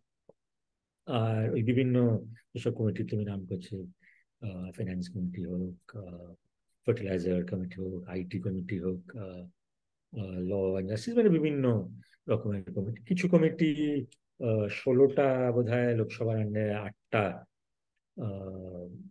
মানে এগুলো যেগুলো ডিপার্টমেন্টাল স্ট্যান্ডিং কমিটি বলে ষোলোটা লোকসভার আন্ডারে আটটা রাজ্যসভার আন্ডারে। আর তাছাড়া অনেক এরকম অ্যাডহক কমিটি টমিটি হয়। তো এই কমিটি গুলি মানে ভালো কাজ করেছে। মানে এরা ডেলিভারেশন ইনপুটস দিয়েছে যেগুলো অনেক ক্ষেত্রে সরকার শুনেছে। বাট এটারও একটা কিন্তু রিসেন্ট সময়ে দু হাজার চোদ্দ থেকে আমরা দেখছি there been a sharp decline in মানে স্পেশালি বিলস মানে যেগুলো পেশ করা হচ্ছে ফ্লোর হাউসে সেইগুলোকে রেফার করা। রেফার করা হচ্ছে তাই জন্য ওই নম্বরগুলো আমি মেনশন করেছি আর আমি অন্য আমার খবরের কাগজ কাগজের লেখাতেও এগুলো মেনশন করেছি যে মানে ইউপিএ ওয়ান টু এ এই নম্বরটা বোধ হয় সিক্সটি পার্সেন্টের ওপরে বিলস বিং রেফার সেটা নেবে এখন টোয়েন্টি ফাইভ পার্সেন্টে নেবে গেছে ইনফ্যাক্ট এই পার্লামেন্টে মানে সপ্তদশ পার্লামেন্টে ইনফ্যাক্ট আরও কমে গেছে। মানে মানে ওটা শেষ হলেই বোঝা যাবে যে কতখানি বাট ওটা আরও কমে গেছে। মানে লো টোয়েন্টিজ হয়। তো সেটার মানে হলো যে মানে বিল যেগুলো পেশ করা হচ্ছে সেগুলোর উপর যথেষ্ট ডেলিভারেশন হচ্ছে না ফ্লোর অফ দ্য হাউসে যা হচ্ছে। আর ফর ইনস্টেন্স আমি বলছি কথার কথা কৃষি যে বিলগুলো ফার্মার্স বিল এটা কয়েক বছর আগে পাশ করা হলো ওগুলো মানে যেটা ইংরেজিতে বলা যায় টিয়ারিং হারিতে মানে ওগুলো মানে প্রচণ্ড তাড়াহুড়ো করে মানে একটা ঝোড়ো আমি কখন আমি কখনো ভুলবো না ওই লাইভ প্রসিডিংস হচ্ছে হর্ষবর্ধন চেয়ারে ছিলেন সে আয় আয় আয় বিল পাস সে আয় মানে লিটারালি কি শুনছেন কি দেখছেন কিছুই বোঝা যাচ্ছে না পাস করে দিচ্ছে এক্স্যাক্টলি পাঁচ মিনিটে বোধহয় পাস হয়ে গেছে তিনটে বিল ইনফ্যাক্ট সেটা যখন খারিজও করা হলো ওই কৃষকদের প্রতিবাদ ইত্যাদি পারফরমেন্স প্রোটেস্টের পর সেইটাও মানে একটা কোথায় আমি ক্যালকুলেশন দিয়েছিলাম কয়েক মিনিটে। মানে ওটাতেও কোনো ডিপেন্ড মানে লিটারেলি কত একটা মানে পাঁচ সাত মিনিট নাকি একটা টাইমের মধ্যে ওই বিলগুলোকে রোল ব্যাক সো খুব আর ইনফ্যাক্ট মানে কৃষি বিলটা মেনশন করেছি ওটা যদি ইনফ্যাক্ট নর্মাল প্রসেসের মধ্যে দিয়ে যেত ডিবেট হতো কমিটি দিয়ে যেত তাহলে হয়তো আমরা এই প্রোটেস্ট ইত্যাদিগুলো দেখতাম আর ইনফ্যাক্ট হয়তো সেটা মডিফাইড ভার্জনে পাসও হয়ে যেত মানে সরকারের ভালোই হতো।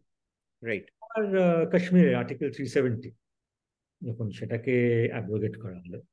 সেটাও তো কোনো কমিটিতে গেলই না সেটাও খুবই মানে হঠাৎ করেই আনা হলো তার উপরে। ইনফ্যাক্ট মানে মহিলা সংরক্ষণ বিলটা যে এই স্পেশাল যে অধিবেশনটা হলো সেটাও তো আমরা কেউই জানতো না। মানে সাংসদরাও জানতো না যে ওটার এজেন্ডাটা কি।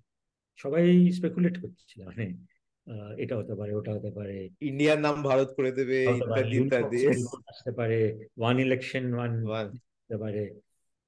কিন্তু এইরকম একটা লাস্ট মানে সবাইকে সব টেনশন রেখে হঠাৎ লাস্ট মোমেন্টে ছেড়ে, এটাও মানে in a sense undercuts this whole মানে পার্লামেন্টারি মানে সেন্স পার্লামেন্টারি থস পার্লামেন্টারি মানে আর কমিটি সিস্টেমটাকে মানে আন্ডারমাইন করে দেয়। সো মানে মহিলা সংরক্ষণ বিল আগে যথেষ্ট ডেলিভারেশন হয়েছে ইত্যাদি। তো সেটার ক্ষেত্রে বলা যেতে পারে যে হয়তো কমিটির আর কোনো ডেলিভারেশন দরকার ছিল না বাট কৃষি বিল হোক আর্টিকেল থ্রি সেভেন্টি হোক এগুলোয় ডেফিনেটলি একটা কমিটি ডেলিভারেশনসের জায়গা ছিল। আর সেটা দরকারও ছিল আমার মনে হয়। তো কমিটি সিস্টেমটা ভালো কাজ করেছে বিহাইন্ড দ্য সিনস ইনফ্যাক্ট মানে কিছু কিছু সেটার ডেফিসিয়েন্স আছে। আমি যেরকম অ্যাটেন্ডেন্সটা দেখিয়েছি, যে অ্যাটেন্ডেন্সটা সবসময় খুব ভালো না। মানে অনেক ক্ষেত্রে ফিফটি পার্সেন্ট অ্যাটেন্ডেন্স মানে অনেকে যায় না মানে অ্যাটেন্ড করে না। আর চেয়ার অফ দ্য কমিটিস গুলোরও যেরকম প্রেস্টিজ থাকার উচিত, সেরকম প্রেস্টিজ নেই। মানে ফাইন্যান্সিয়াল কমিটিরগুলো আছে বাট বাকি কমিটি গুলো সেগুলো আবার রোটেশন হতে থাকে। তুমি ইনফ্যাক্ট শীতরুরের কথা বলছিলে শীতরুর একটা সময় এক্সটার্নাল অ্যাফেয়ার্স কমিটিটার তারপরে রুট করে পাল্টে আইটি দিয়েছে। এখন আমার ধারণা আমাদের কেমিক্যাল অ্যান্ড ফার্টিলাইজার্স সো যার যেটাতে এক্সপার্টিস সেটাতেও মানে ম্যাচ করে দেখা হচ্ছে না। সো সেইটাও একটা প্রবলেম যেরকম আমি মানে আগের এক্স পার্লামেন্টারি সুগত বোস তৃণমূলের তার সাথে কথা বলছিলাম, ও চেয়েছিল এক্সটার্নাল অ্যাফেয়ার্স এ মানে ওয়ান অফ দ্য কমিশন যেখানে থাকে সো সেখানে একটা জায়গা পেয়েছিল আর ও আমার সাথে ইন্টারভিউতে বলেছিল যে মিনিংফুল কন্ট্রিবিউট করতে। কিন্তু ওর বক্তব্য ছিল যে অনেকেই মানে ওদের যেটা চয়েস সেরকম কমিটিতে মানে যে হয়তো চাইছে এক্সটার্নাল অ্যাফেয়ার্স বা জাস্টিস তাকে দিয়ে দিচ্ছে জল বা কেমিক্যাল ফার্টিলাইজার মানে। সো এটা মিসম্যাচ হয়ে যায়। সো সেই রকম অনেক উইকনেসেসও কমিটি সিস্টেমে আছে। আরেকটা বিরাট উইকনেস আমি এখানে শেষ করছি না। এই টপিকটা আর তো বেশি ভালো উচিত কিন্তু একটা কনফ্লিক্ট অফ ইন্টারেস্টের ব্যাপার থেকে। তো সেইটাও মানে অনেকে হয়তো হেলথ কমিটিতে আছে। সে আবার হয়তো একটা টোব্যাকো কোম্পানির মালিক। বা তার সাথে জড়িত। বা সিভিল এভিয়েশনে যে আছে তার হয়তো একটা মানে প্লেনের মানে এয়ারলাইন্স ওন করে। তো এরকম কনফ্লিক্ট অফ ইন্টারেস্টটাও ইন্ডিয়ান পার্লামেন্টে একটু বেশিভাবেই আছে, আর সেইটা এখনও পর্যন্ত কিন্তু খুব ভালোভাবে এটার কোনো মানে সেটাকে স্ট্রেটেন আউট করা বা সেটার কোনো সলিউশন ভাবা হয় এটা ইনফ্যাক্ট ইউকে হোক কানাডা অস্ট্রেলিয়া কনফ্লিক্ট অফ ইন্টারেস্টটা কিন্তু অনেক স্ট্রিনজেন্টলি মানে ডিক্লেয়ার করতে হয় আর এনফোর্স করতে হয়। সো কমিটি সিস্টেমটা ওভারঅল ভালো কাজ করেছে বাট সেখানেও আমি বলব যে কিছু রিসেন্ট টাইমস মানে লাস্ট দশ বছর মানে কিছু ডেঞ্জার সাইন্স ডেফিনেটলি দেখা যাচ্ছে।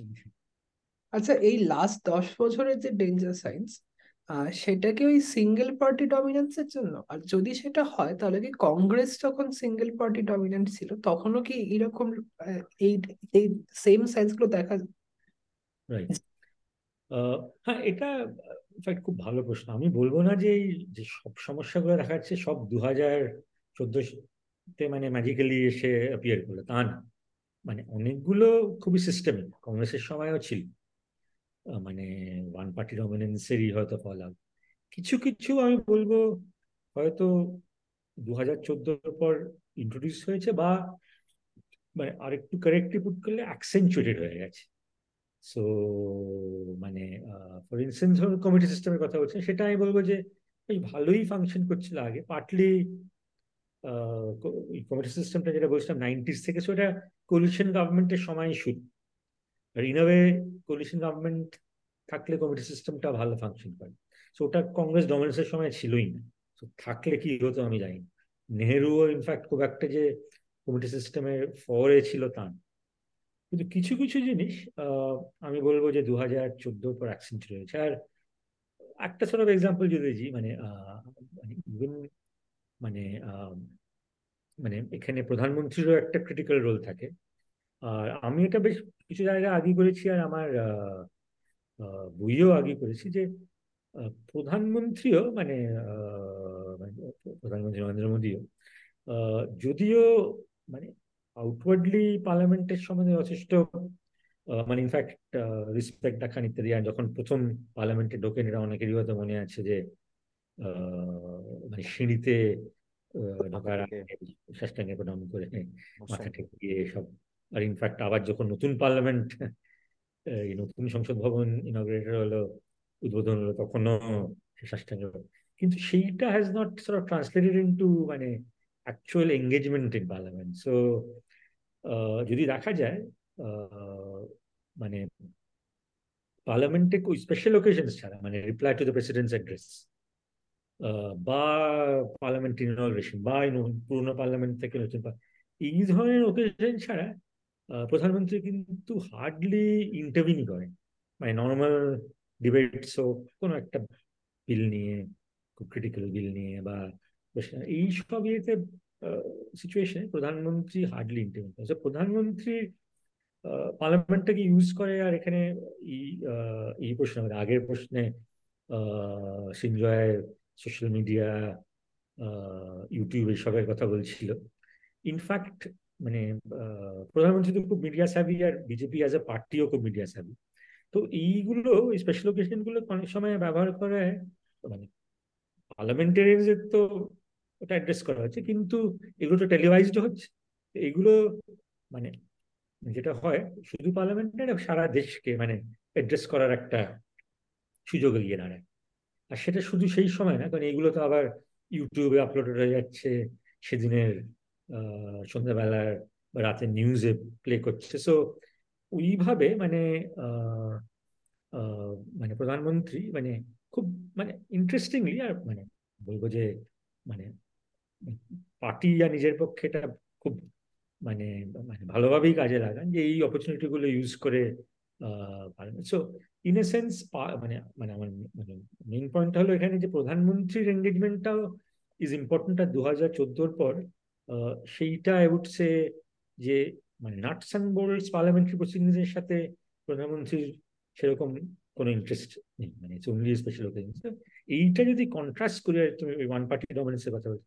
নেহেরু মানে যদিও তখন কংগ্রেস, ও কিন্তু খুবই কমিটেড ছিল to parliament partly because constituent assembly member ছিল, এরাই ওয়েস্টমিনিস্টার সিস্টেমটাকে ইন্ট্রোডিউস করেছিল। কিন্তু খুব সিরিয়াসলি পার্লামেন্টটাকে নিতেন সো ফর ইনস্টেন্স মানে এটা অনেকেই বলে, আর আমিও সাইড করেছি, যখন one of his lowest points Nehru sixty two চায়নার যুদ্ধের পর যেখানে প্রচুর প্রশ্ন তোলা হচ্ছে নেহেরু মানে অনেকেই বলে বোধ ব্রোকেন ম্যান মানে ওইটার পর মানে আদারওয়াইজ কিন্তু নেহেরু মানে এখন খুব যোগব্যায়াম সব নিয়ে কথাবার্তা হয়। নেহেরু কিন্তু মানে ছবি টবি আছে যোগব্যায়াম করতে মানে একদম শীর্ষাসন টির্ষাসন মানে মানে উদ্যান্ত করতে পারতেন মানে খুবই ছিপছেপে চেহারা আর বয়সের চী- চীনের সাথে যুদ্ধ দেওয়ার পর ইনফ্যাক্ট ওর হেলথ খুব মেন্টালি আর ফিজিক্যালি মানে কন্ট্রোলেট কিন্তু ওই সময়ও ও পার্লামেন্টে যথেষ্ট আসতো মানে টাফ কোয়েশ্চেন্সগুলো মানে যেটা ওরা বিরুদ্ধেই ডিরেক্ট ছিল, ওগুলো কিন্তু পার্লামেন্টে নিত। আর তখনকার তো টেলিভিশনের যুগ পার্লামেন্টারিয়ানদেরই অ্যাড্রেস করতো। তো ওইগুলো করতো। আবার in contrast Indira Gandhi wasn't committed parliament so one party ডমিনেন্সে দুরকমই হয়। মানে ইন্দিরা এমার্জেন্সিটা আমরা সবাই জানি, কিন্তু তার আগেও পার্লামেন্টকে যথেষ্টই আন্ডারমাইন করেছিলেন পার্লামেন্টের সাথে এঙ্গেজ করতেন না। সো ইন এ সেন্স কিছুটা নরেন্দ্র মোদীর সাথে একটা সিমিলারিটি সেইখানটা পাওয়া যায়। আবার আমরা যদি দেখি বাজপেয়ীকে, বিজেপিরই প্রথম প্রাইম মিনিস্টার আর এটা বোধহয় প্রথমে একবার বলছিলাম যে, আরেকটা প্রশ্ন যে বাজপেয়ী ফিফটিস থেকে সাকসেসিভলি টিল মানে ওই মানে দু হাজার চারের পর যখন মানে পলিটিক্স থেকে সরে রিটায়ার করেন he was constantly in parliament মানে একটু একটু ছোটখাটো গ্যাপ ছিল নিদার রাজ্যসভায় বা মেনলি লোকসভা। সো ওর যে পার্লামেন্টের প্রতি রিলেশনশিপটা ছিল বা শ্রদ্ধাটা ছিল, সেইটা কিন্তু আমরা ধরো এখন কারেন্টলি সেরকম। তো ইনফ্যাক্ট বাজপেয়ী যখন আমি নেহরুর কথা বলছি নেহরু মারা গেলেন সিক্সটি ফোরে একটা সেশন মানে একটা সেশন না, একটা একদিন না দেড় দিন ধরে ট্রিবিউটস দেওয়া হয়েছে সেখানে বাজপেয়ী স্পিচটা ইনফ্যাক্ট হিন্দিতে মানে তো নেটিভ হিন্দি স্পিকার নেই, আপনারা, তোমরাও হয়তো। কিন্তু মানে তাও হিন্দিতে পড়লে মানে সেন্সটা পাওয়া যায় যে কীরকম একটা ইম্প্যাশন স্পিচ ছিলেন তার মানে ডিপ রেসপেক্ট ফর নেহরু মানে যেটা আমি আবার goes back to the point যেখানে বলছিলাম যে অপোজিশন ছিল কিন্তু অপোজিশনের কামটার মধ্যে একটা মানে সাম লেভেল একটা কানেকশনও ছিল রেসপেক্ট রেসপেক্ট একটা ছিল। সো ওই স্পিচটা মানে দুর্দান্ত মানে যেখানে বাজপেয়ী মানে যদিও মানে একেবারে নেহরুর বিরোধী এন্টায়ার ক্যারিয়ার কিন্তু সেখানে নেহরুকে যথেষ্ট মানে ওই ধরনের স্পিচ মানে বা হিরেন মুখার্জির স্পিচ সেই ওকেশনে so in fact Hiren Mukherjee নেহরুর উপর একটা বইও লিখেছিলেন যেটা টাইটেল হলো জেন্টল কলোসিস Colossus. সো এই ধরনের সো আমি বলব না যে ওয়ান পার্টি ডমিনেন্সের জন্য এই সব আমরা যেগুলো দেখছি symptom of one party dominance one party ডমিনেন্সের সময় এগুলো কিছু ছিল হয়তো ছিল না। বাট আমার মনে হয় দু হাজার চোদ্দোর পর আহ, এই কিছু কিছু ট্রেন্ড অ্যাকসেঞ্চুরেট হচ্ছে আর এইটা ইম্পর্টেন্ট টু কারণ অনেকেই এটা বলে যে অনেক অ্যানালিস্ট বা পলিটিক্যাল সায়েন্টিস্ট দু হাজার চোদ্দোর পর একদম সব ডুবে গেল। বা আমরা তো জেনারেল ইয়ে নিয়ে কথা বলছি না পার্লামেন্টের ক্ষেত্রে সেটা না। সিস্টেমিক প্রবলেমস ছিল সেটা আমার বইও আশা করি আমি সেই পয়েন্টটা করতে পেরেছি যে সিস্টেমিক প্রবলেমস ছিল বাট আমি কনক্লুশনে লিখেছি যে মানে কিছু কিছু ইস্যুস বা প্রবলেম অ্যাক্সেন্চুরেট হয়ে গেছে। ইনফ্যাক্ট আনন্দবাজারের একটা রিভিউ বেরিয়েছিল সেটা হেডলাইনে ছিল যেটা মূলত একটা ট্র্যাজিক উপাখ্যান মানে বাট আমি সেটা এন্টারলি এগ্রি করি না। আমার ধারণা যে পার্লামেন্টে হাইজ অ্যান্ড লোজ আছে যে এরকম সব ইনস্টিটিউশনে থাকে। তবে দু হাজার চোদ্দোর পর শুধু পার্লামেন্ট না বলব যে অনেক ইনস্টিটিউশনসই একটা ক্রাইসিস ফেস করছে। আর সেটা হ্যাজ টু ডু উইথ মানে partly one party dominance also মানে আমাদের প্রধানমন্ত্রীও আমি এই পয়েন্টটাও বইটাও করেছি অনুযায়ী is a presidential style prime minister যেখানে মানে ডেমোক্রেটিক ইনস্টিটিউশনস এর উপর চাপটা অনেক বেশি পড়ে। সে ইন্দিরা গান্ধীর সময় সেটা অ্যাকচুয়ালি এমার্জেন্সিটাও একটা খুব স্টার্ক সেটার সিমটম ছিল। কিন্তু তার আগে যথেষ্ট ইন্দিরা গান্ধী অনেক ইনস্টিটিউশনসকেই ইনক্লুডিং পার্লামেন্টকে উনি আন্ডারমাইন করেছিল সো আমি বলব যে সেই রকমের কিছুটা হচ্ছে। নট যে এটা একেবারে নতুন, আগে হয়নি বা এগুলো সবই নতুন, তাও না বাট হ্যাঁ দু হাজার চোদ্দ আমি বলব যে ডেফিনেটলি মানে কিছু কিছু সিচুয়েশনে কিছু কিছু ট্রেন্ডটা ভার্সন করেছে। এই ব্যাপারটা মানে ডেমোক্রেটিক ব্যাকস্লাইডিং বলা যায়? দু হাজার চোদ্দোর হ্যাঁ। হ্যাঁ মানে ডেমোক্রেটিক ব্যাকস্লাইডিং কথা নিয়ে খুব তর্ক বিতর্ক চলেছে। আর ইনফ্যাক্ট ইন্ডিয়াকে ওই কিছু কিছু বাইরের রিপোর্টে ইত্যাদি মানে ডেমোক্রেটিক ব্যাকস্লাইডিং এর একটা মানে প্রধান নমুনা হিসেবেও ধরা হয়েছে। আবার সেটার এগেনস্টে গভর্নমেন্ট খুব স্ট্রংলি রিয়াক্ট করে ইনফ্যাক্ট আমাদের এক্সটার্নাল অ্যাফেয়ার্স মিনিস্টার ইত্যাদি, অন্য মিনিস্টাররাও এটাকে মানে ফরেন ষড়যন্ত্র ইত্যাদি অনেক। আমি বলব যে হ্যাঁ মানে ব্যাকস্লাইডিং হ্যাঁ মানে কথাটা হয়তো might be too strong but definitely হ্যাঁ ডেমোক্রেটিক স্লিপেজ বলো বা ব্ল্যাক স্লাইডিংই বলা যায় সেটাকে বলা যেতে পারে। কারণ ব্যাকস্লাইডিং মানে কি? একটা ডেমোক্রেসি একটা জায়গায় ছিল যেখানে মানে বলছি না যে ইনস্টিটিউশনটা পারফেক্টলি ফাংশন করছিল ইনক্লুডিং পার্লামেন্ট বাট একটা লেভেলে ওরা ফাংশন করছিল পার্লামেন্ট হোক, এদিকে জুডিশিয়ারি হোক বা ইনভেস্টিগেটিভ এজেন্সিজ হোক বাট সে, সেইগুলো যদি যে জায়গায় ছিল, সেখানে মানে মানে সেখান থেকে পিছিয়ে গিয়ে থাকে সেটাকে মানে আই গেস ব্যাকসাইডিং তো বলা যেতে পারে। মানে আমি বলব না যে সেটা খুব একটা এক্সট্রিমটা মানে মানে in the sense Bharatvarsha democracy যে সার্ভাইভ করেছে, অনেকেই বলেছিল স্বাধীনতার সময় ডেমোক্রেসি সার্ভাইভ করবে না। ডেমোক্রেসি সার্ভাইভ করেছে সেটা ইনফ্যাক্ট মানে খুবই ক্রেডিটেবল ইন্ডিয়ান ইনস্টিটিউশনসও খুব রোবাস্ট সব ক্ষেত্রে না হলেও যে মোটামুটি দাঁড়িয়ে কাজ করেছে ফাংশন করেছে সেটাও ইজ ইম্পর্টেন্ট কিন্তু যে জায়গায় ছিল সেখান থেকে আমার মনে হয় পিছিয়ে গেছে। সো সেটাকে ইংরেজিতে ব্যাকস্লাইডিং বা স্লিপেজ বলাই যেতে পারে আর সেটা কি ভারতের ডিস্টিংক্ট প্রবলেম নাকি এটা একটা গ্লোবাল কনটেক্সটে প্লেস করে? এটা ডেফিনেটলি সেটা আমার হয়তো আগে প্রশ্নের উত্তরে বলা হয়েছিল it's a it's a global trend in fact যেইসব রিপোর্টগুলো এই ডেমোক্রেটিক ব্যাকস্লাইডিং ইন্ডিয়ার ক্ষেত্রে মেনশন করেছে তারা কিন্তু এইটা শুধু ভারতবর্ষের ক্ষেত্রে মানে এটা একটা গ্লোবাল ট্রেন্ড হিসেবে ইনক্লুডিং প্লেসেস মানে আমেরিকার মতো দেশে ওইটা নোট করা গেছে।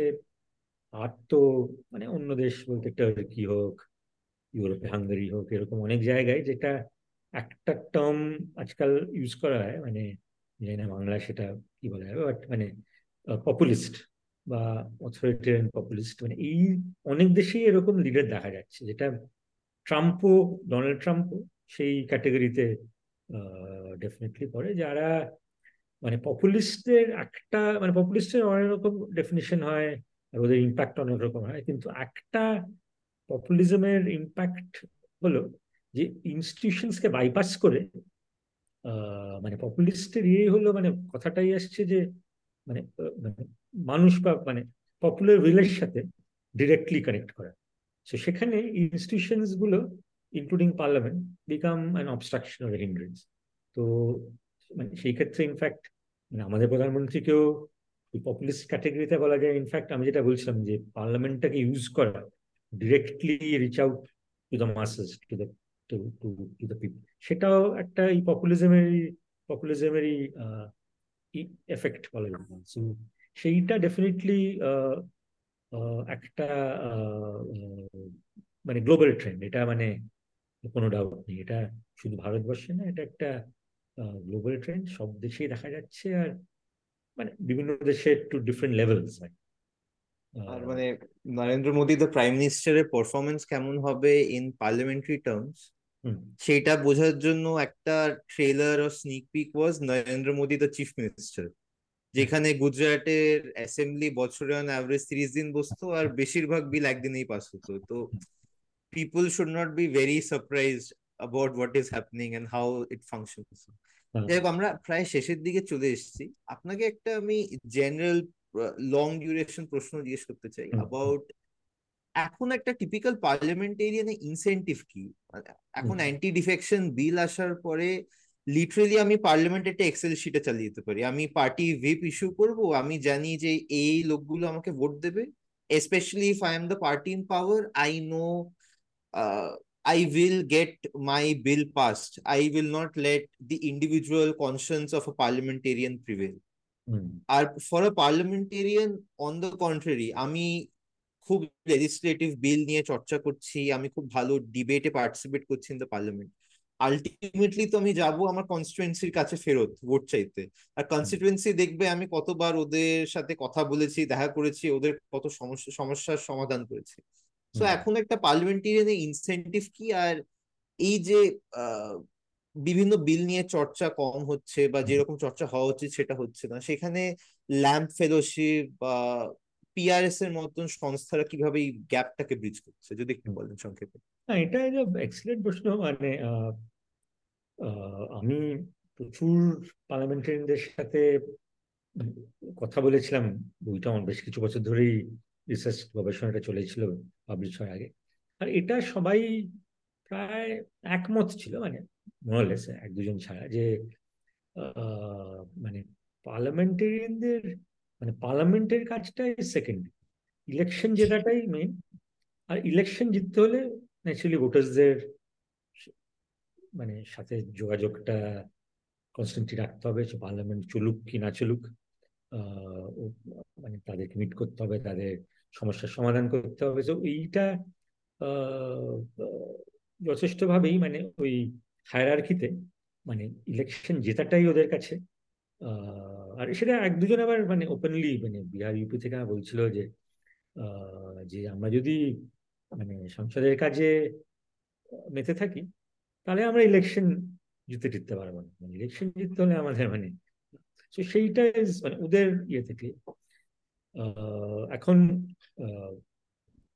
সেকেন্ড মানে যে বিষয়টা তুমি তুললে যে ওই মানে কি মানে ইনসেন্টিভ আছে বা মানে একটা তো ইলেকশন জিততে হলে এরা বলছে যে এ করা যাবে আরেকটা হলো যে ইন্ডিভিজুয়াল লেজিসলেটর বা পার্লামেন্টারি বেশি জায়গাও দেওয়া হচ্ছে না। যেরকম মানে অ্যান্টি ডিফেকশন বিল বা এতে তুমি যেটা বলে হুইপ ইস্যু করে দিলে, তাহলে তো তোমার যদি ইন্ডিভিজুয়ালি একটা কনসেনসাস অবজেকশনও থাকে ফর ইনস্টেন্স বলছি মানে ইনস্টেন্স কৃষি বিল হোক সেখানে যদি বিজেপির মধ্যে বা অন্য কোনো পার্টি যারা ওটাকে সাপোর্ট করছে, তারা বিজু জনতা তাদের মধ্যে যদি কেউ একটা বিরোধী ভিউ নিতে চায়, সেটা তো নিতে পারছে কারণ ওখানে পার্টির হুইপটা ইয়ে আছে, আর মানে বক্তৃতাতেও যদি বলতে পারে ভোটিং এ তো নয়। মানে ভোটিংটা তো এগেনস্টে দিতে পারে মানে একতরফা ভোটিং হতে হবে তো সেইখানটা ইন্ডিভিজুয়াল লেজিসলেটরদের জায়গা অনেকখানি কমে গেছে। আর এটা এটা মানে নাথিং টু আমি বলব যে রিসেন্টলি মানে এটা আমাদের যে কাঠামোটা তৈরি করা হয়েছে, সেখানে I think it's very much মানে ইন্ডিভিজুয়াল লেজিসলেটরদের জায়গাটা কম। আর একদিকে অলসো মানে এক্সিকিউটিভ আর যে সরকার পাওয়ারে তার দিকের দিকেও ওয়েটেজটা অনেক বেশি। মানে এজেন্ডাটা সেট করার। সো অপোজিশনের স্পেসটাও কম। সো বোথ অপোজিশনের স্পেসটা কম প্লাস ইন্ডিভিজুয়াল লেজিসলেচার মানে রুলিং পার্টি হোক বা অপোজিশনে তাদের স্পেসটাও কম। সো অ্যান্টি ডিফেকশন লটা সেই দিক থেকে এই প্রবলেমটাকে আরও মানে অ্যাকসেন্চুয়েট করেছে। সো ইনসেন্টিভস ডেফিনেটলি ইন্ডিভিজুয়াল লেজিসলেটরদের ইন টার্মস অফ মানে পলিসি ফর্মুলেশন হোক বা পলিসি ফর্মুলেশনের উপর ডিবেট হোক, এইখানটা জায়গাটা খুবই কম। ইনফ্যাক্ট সেখানেই আবার কমিটি ইয়েতে কিছুটা বাইপার্টিসান ভাবে ইন্ডিভিজুয়াল মেম্বার্সরা ওদের ভিউজ দিতে পারে যেটা ফ্লোর অফ দ্য হাউসে সম্ভব না। তো সেইখানটা একটা sort of escape valve committee সিস্টেমে আছে। সেটা আমি বলব যে ইজ এন ইনকমপ্লিট ওয়ান মানে সেখানেও ইন দি এন্ড বাইপার্টিসানশিপটাও সবসময় যে থাকে তা না। ইনফ্যাক্ট এখন আমরা দেখছি কমিটির মধ্যে, সেটা আমি বলিনি কমিটির মধ্যেও বাইপার্টিসানশিপের ট্রেন্ডটা কিন্তু কমে আসছে। মানে বেশ মানে যেটা বাইরে দেখছি ফ্লোরদা হাউসে সেই তর্ক বিতর্কটা অনেকখানি কমে। আর লাস্ট পার্ট অফ দ্য প্রশ্নটা করলে যে ফেলোশিপ এই ল্যাম্প ফেলোশিপে আই থিঙ্ক এগুলোর একটা বেনিফিশিয়াল ইম্প্যাক্ট হয়েছে। কারণ একটা মেজর ঘাটতি ছিল এই পার্লামেন্টটা, পার্লামেন্টারি, পার্লামেন্টারিদের ক্ষেত্রে যে ওদের কোনো রিসার্চ হেল্প ছিল সো যে কোনো বিষয়ে আর পৃথিবীটা দিনকে দিন কমপ্লিকেটেড হয়ে যাচ্ছে। সো ওরা নিজেরা যা নলেজ বেস আছে ইত্যাদি সেটা নিয়ে ডোমেন নলেজ নিয়ে আসছে। কিন্তু দ্যাট মানে যদিও মানে পার্লামেন্ট, বোধ রাজ্যসভা লোকসভা সেক্রেটারিয়েট আছে। মানে কিছুটা হেল্প করার কথা আর খুব এক্সেলেন্ট একটা পার্লামেন্টারি গবেষণা করার জন্য একটা মানে গ্রন্থাগার বা লাইব্রেরি আছে যেটা আমি ইনফ্যাক্ট আমার বই লেখার সময় ইউজও করেছিলাম। মানে কেউ ইউজ করে না, আমি যেতাম হিউজ একটা স্পেস প্রায় ফাঁকা।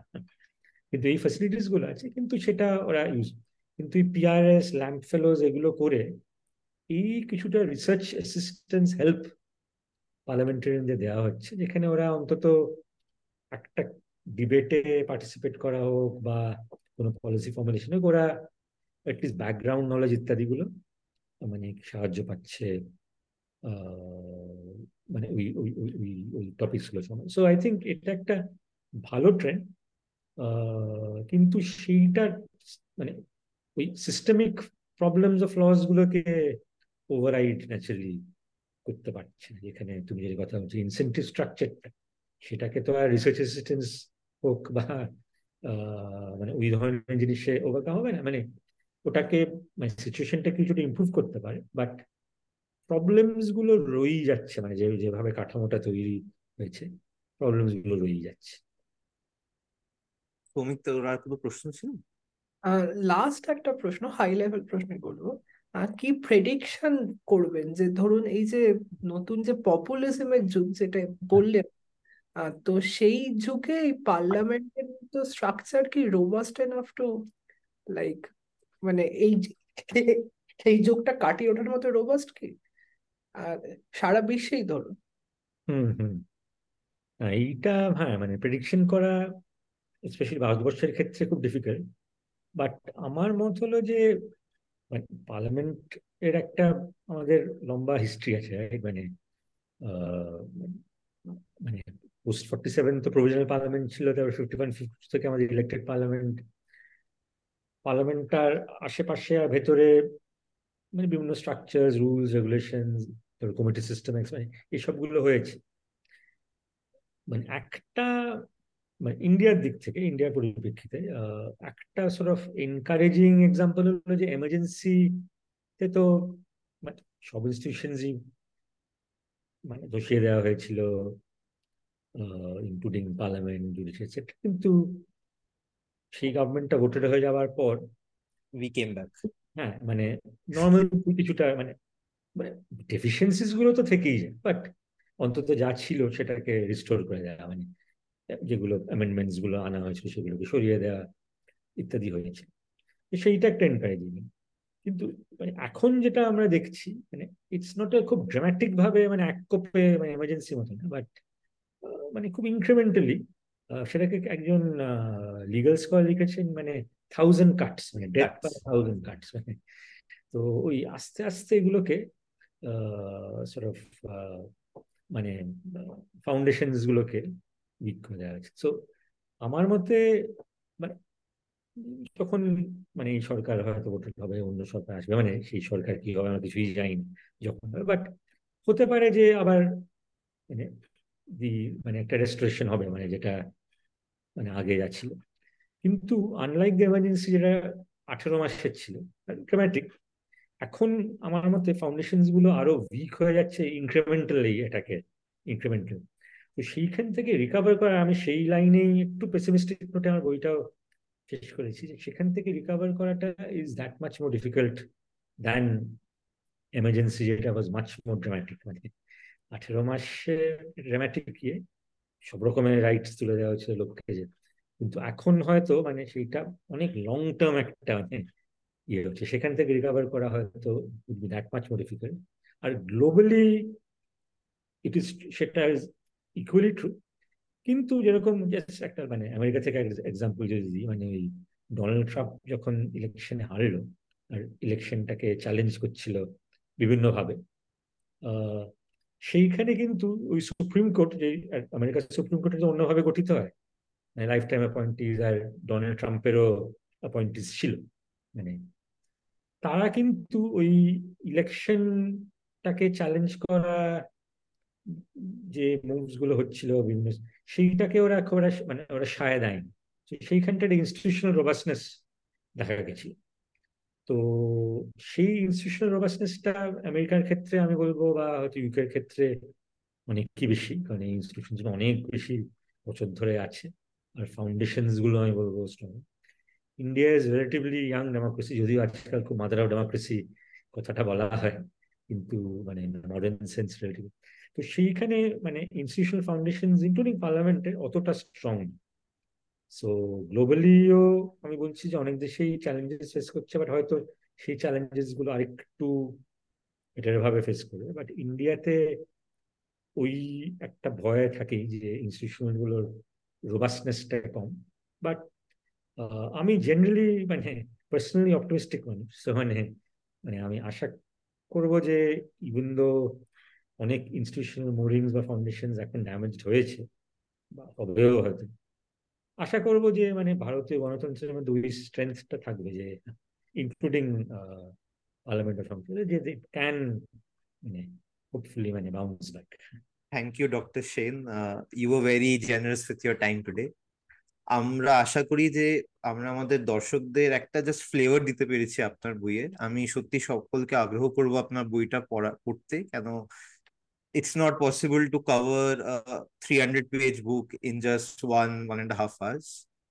Thank you আপনি যদি একটা স্নিক পিক দিতে পারেন, আপনি এরপরে কিসের উপর কাজ করছেন বা কি টপিক নিয়ে কাজ করছেন? কিন্তু আপনি তো ইন্ডিয়াতে স্পোর্টস নিয়েও কাজ করেছেন পার্লামেন্ট নিয়েও কাজ করেছেন, খুব ডাইভার্স দুটো টপিকে বই লিখেছেন।